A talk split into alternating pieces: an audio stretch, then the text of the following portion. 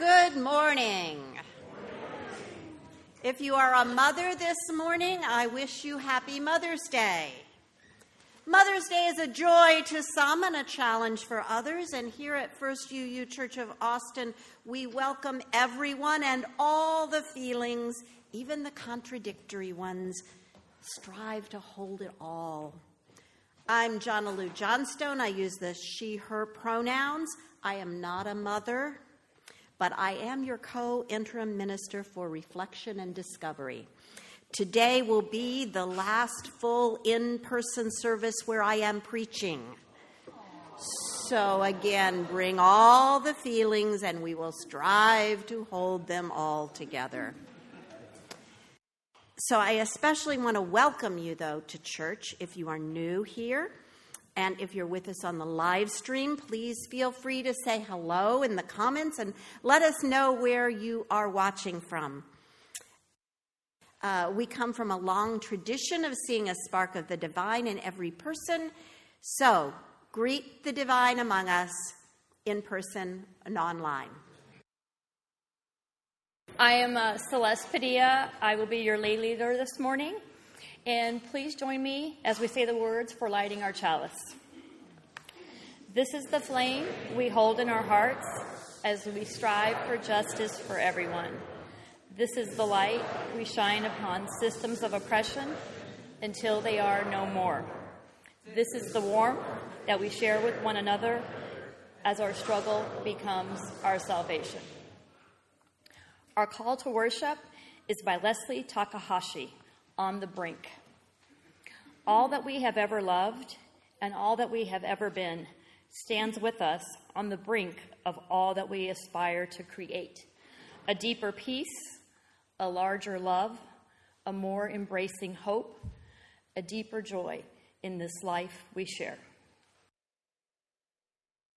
One of the things that binds First UU together as a religious community is that we have a common purpose. For First Unitarian Universalist Church of Austin, that common purpose is the mission. The congregation wrote it together and put it on the wall in the sanctuary. Every Sunday, we say it together so that you may more readily carry it with you in your hearts throughout the week. Let's say it together now. Together, we nourish souls, transform lives, and do justice to build the beloved community. For our time of meditation this morning, Celeste and I offer words from UU Minister Lisa Bovee Kemper. In this circle of care, we make space for the complexity of life, the myriad experiences that bless and break our hearts. The truth of human experience dictates that on any given day, we each come to the table with hearts in different places. It is especially so on this day, invented to honor women who nurture. In this circle of care, we honor the truth that mothering is not and never will be quantified in one single descriptor. Mothering can be elusive or infuriating, fulfilling or confusing, commonplace or triumphant.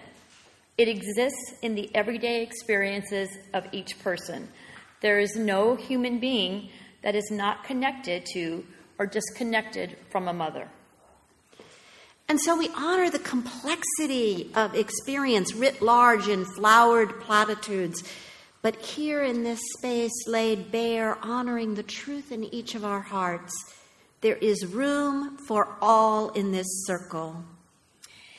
If you have carried a child or children, whether or not they came to be born, we see you.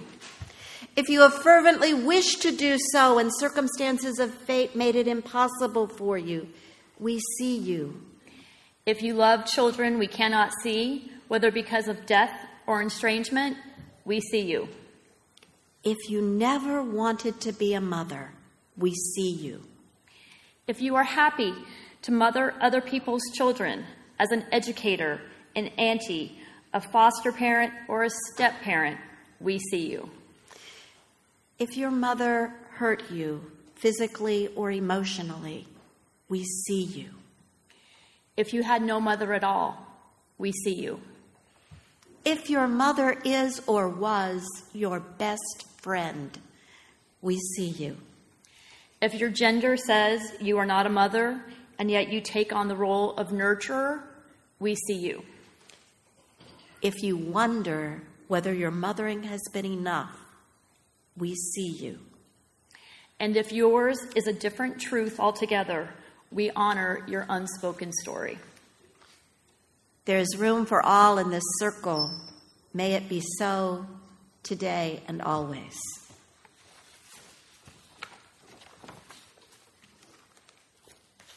I invite you now to light a candle if you are so moved. Candles representing sorrow, joy, hope, remembrance, resilience. As we light candles, I invite you to keep in your mind and heart the families of trans children hurting in the wake of state action.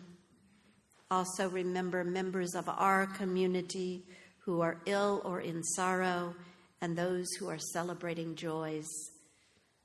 I invite you to hold the silence at the end of the meditative time.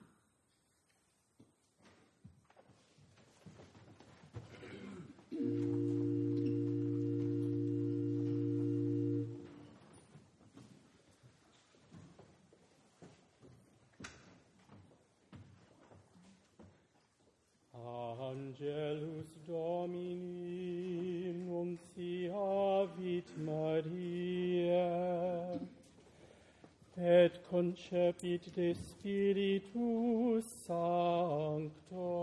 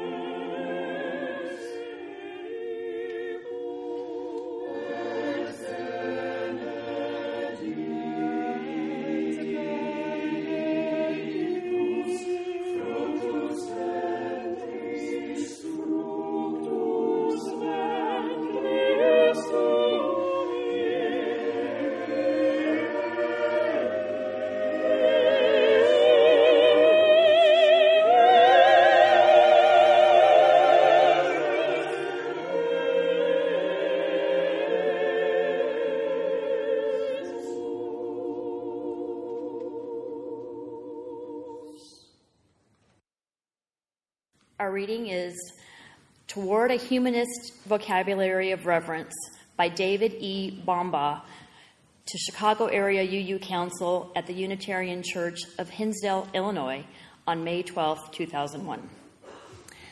As an observer of and participant in contemporary Unitarian Universalism, I have found myself wondering what has happened to the humanist witness among us. How has it happened that we, who once seemed to set the agenda for religious discourse, now find ourselves increasingly on the defensive, if not engaged in a monologue? I would submit that to some degree at least, we are talking to ourselves because we have allowed ourselves to be, fine, to be defined by the opposition. We have dismissed traditional religion as an atavistic aberration. We have given up the hope of a constructive dialogue. We have manned the ramparts of reason and are prepared to defend the citadel of the mind against a renewal of superstition until the very end. But in the process of defending, we have lost the vocabulary of reverence, the ability to speak of that which is sacred, holy, and ultimate importance to us, the language which would allow us to enter once more into critical dialogue with the rest of the religious community. If this be so, then the recovery of a vital vocabulary of reverence is a task of great urgency for those of us who cherish, cherish the humanism tradition. We have to acknowledge that if we want to talk about what is deepest, most valuable, most awesome, our tools are limited. Silence might be best. Yet, humans that we are, we seem driven to share our experience. Art helps.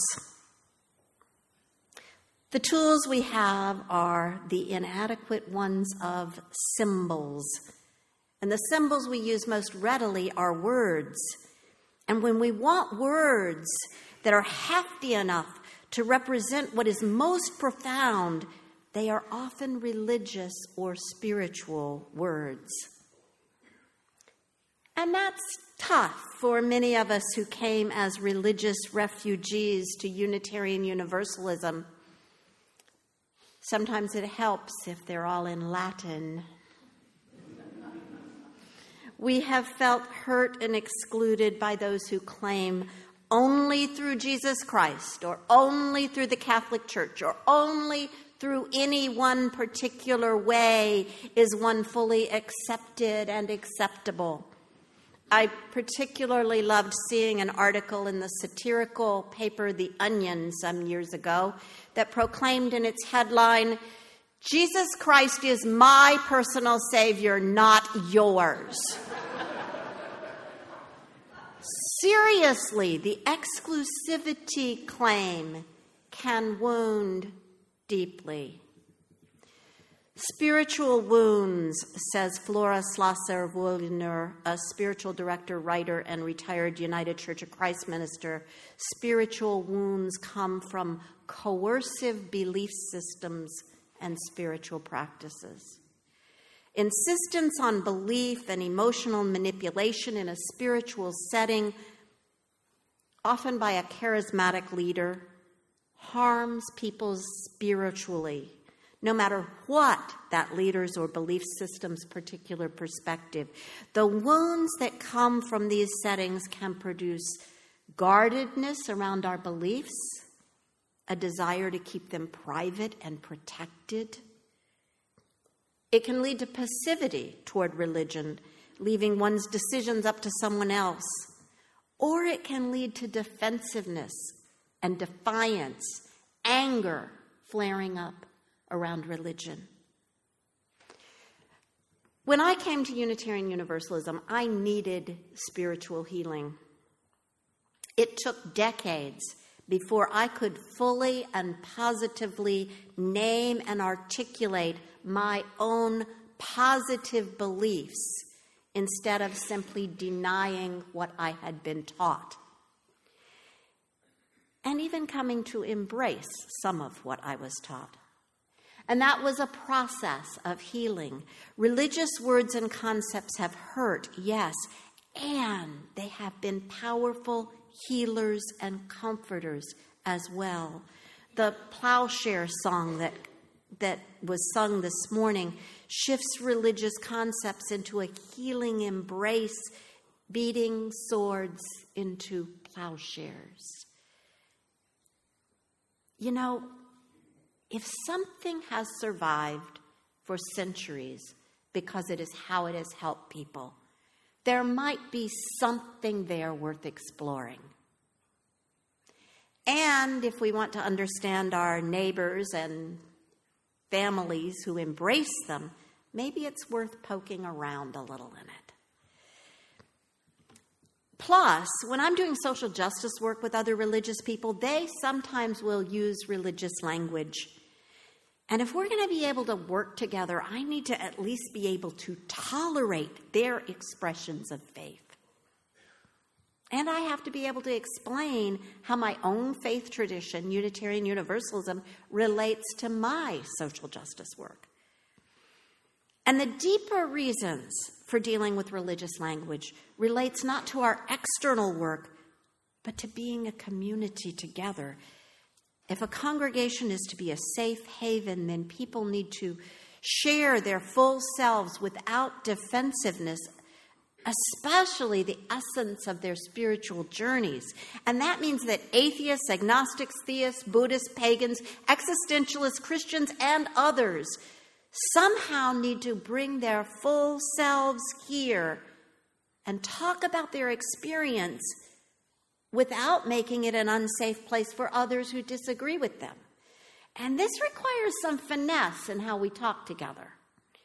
Each of us has to be able to name our own personal experience without the assumption that others share it. And at times, we do need to name our communal experience. And in that case, we need to be sure that others agree with that naming, or at least go along with it. And we have to be careful not to confuse the two what I indiv- individually endorse and what we communally endorse. It's a delicate balance. So we don't always have to use the same religious language in a personal way. Prayer, for example, may be powerful for some UUs while others have long resisted the cultural imperative of prayer and find it distasteful and even oppressive. But we don't tell non praying UUs that they must pray, or tell praying UUs that they must not pray. The many shades and shadows, ambiguities, and associations of religious words, they differ from one person to another. We have to be able to say to one another, what do you mean when you say X? Or, that's an interesting idea, here's how I see it, without accusing them of being wrong. I encourage what I would call a radical agnosticism, a basic acceptance that none of us knows with certainty any of the fundamentals related to religious or spiritual life. Still, those tools are helpful for us in our lives. So, with that, let's talk about some specific words. Ah, you can't see them, can you? All right, I'm reading them anyway. So, I'd like you to listen and see if there's anything that surprises you. And I'd like you to see if there's any words on these lists that are meaningful to you. God's will, the Bible, church hymns. You have to accept Jesus Christ as your Lord and Savior in order to get into heaven. Jesus, cult, communion, eating flesh and drinking blood. Salvation, saved, God, obey, obedience, deeply felt convictions and beliefs, confession, sacrament, Holy Mother, holy, sinner, trespasses, blessed, Holy Father, Holy Spirit, kingdom, glory, hallelujah, gifted, communion, confirmation, last rites, priest, nun, convent, rectory, the cross, cross to bear, the host, resurrection, excommunication, baptism. I'm praying for you, thanking Jesus. Jesus is the reason for the season. Trinity, God is good. Worthy, unworthy, worship, pagan babies, perpetual, suffering, crucifixion, Lent, virgin, penance, sacraments, chastity and celibacy, sin, Bible, apostolic, orthodox, devout, praise, prayer, amen, worship, hymn, tithe, pledge, my God, my Jesus, blessed, blessed be God, upper or lowercase, spirit, holy, masculine pronouns associated with God, standard language Bible, or however you choose to think of, insert traditional religious word here, life in the world to come, original sin, sin nature, being thought of as religious, Catholicism, teachings from the Bible, stewardship, pledging. As we continue, you know, that, show that again. This, this is the words. so, who was surprised by any of these words? Were you surprised by any of them? That, that people saw those as. Are there any words that you saw here that were meaningful to you? Yeah, okay. All right, we can dispense with the slides. Now, I don't ever hear you use, um, say that words from other traditions besides Christianity, uh, like enlightenment or non attachment or Tao, are too religious. It feels like there's much more tolerance for religious language from non Christian traditions than there is from words identified with Christianity. And in this church, at least, from the list that I got from people, especially with Catholicism. Now, let me say something about a few of these words. Worship, despite our preconceptions, need not be a ritual dedicated to a God. Rather, the etymology frames the word in terms of respect and honor. For me, you, you worship is a process of discerning and acknowledging what is worthy of respect and honor. People gave me a whole subset of words that clustered around the idea of salvation original sin, sin nature, saved, not saved, trespasses, obedience. All of these imply or flat out state a distinction between who's in and who's out, who has God's favor, and we'll get to God in a minute. We UUs, though, don't divide people into saved and damned. We're universalists. If we reject the whole tenet that some are saved and some are damned, some of these words may be able to fall away as irrelevant to us. I can't go to hell. I don't believe in it. But I might be able to find something of value in the concept of sin and redemption as long as I realize I'm not talking about two rigid categories of people, but of problems that we all face as human beings. Sin in the classical rabbinical formation, uh, formulation is missing the mark. We all have to deal with our tendency to sometimes miss the mark and with our tendency to have that social sin, that social collective missing of the mark. And think about what do we do when we've fallen short? What do we do for forgiveness. These are useful human skills we need to talk about. So, what about the whole God thing? Even the writers in the Bible did not agree on the definition or characteristics of God. They even used different Hebrew words for God. For UUs God may be nature or love or the inexplicable mystery. For some, God is creativity or process or the spirit that invigorates life. It can be a use, it can be useful to have a label, a word. But for others, it may not be useful. And on this concept, on this definition, we agree to disagree and value one another anyway. I want to touch on blessed and blessed be. To bless something is to invoke divine favor or to name the divine in someone or something. But I think about Peter Mayer's song, Holy Now, where he, he describes how when he was a, in, a child in church, there were certain things that were holy the holy book, the holy water. But now he sees the holy, the divine, well, in everything, in, in those trees, in the dawning sky, in the chirping bird. Or it reminds me of Emerson's talk of the miracle of the blowing clover. If we can find awe, if we can find that sense of awe in the world, that's about naming blessing. And I, I, think it's why pagans adopted the phrase, blessed be.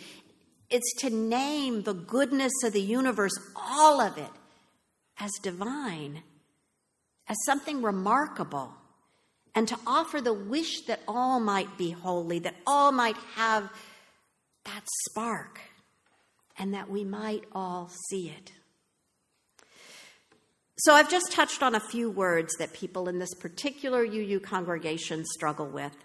I invite you to continue the conversation, to find ways to be to beat hurtful words into healing plowshares, May you all have the chance to speak the words that call you to your best self, that evoke for you a sense of the sacred that you find most worthy and honorable as you make the gifts of your lives, trying to create the world that you wish to see come into being.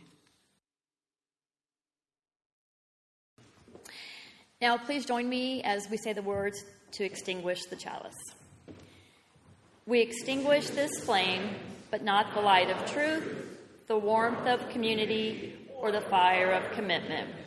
These we hold in our hearts until we are together again.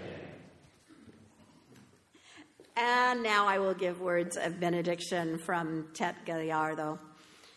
Some came here to be blessed with answers in a tumultuous world. Let us hope, too, however, that many of us have been blessed with questions to direct us with a clarity of mind to steer our logic toward kindness and justice always. So may it be. This is a production of the First Unitarian Universalist Church of Austin. For more information, go to our website at austinuu.org.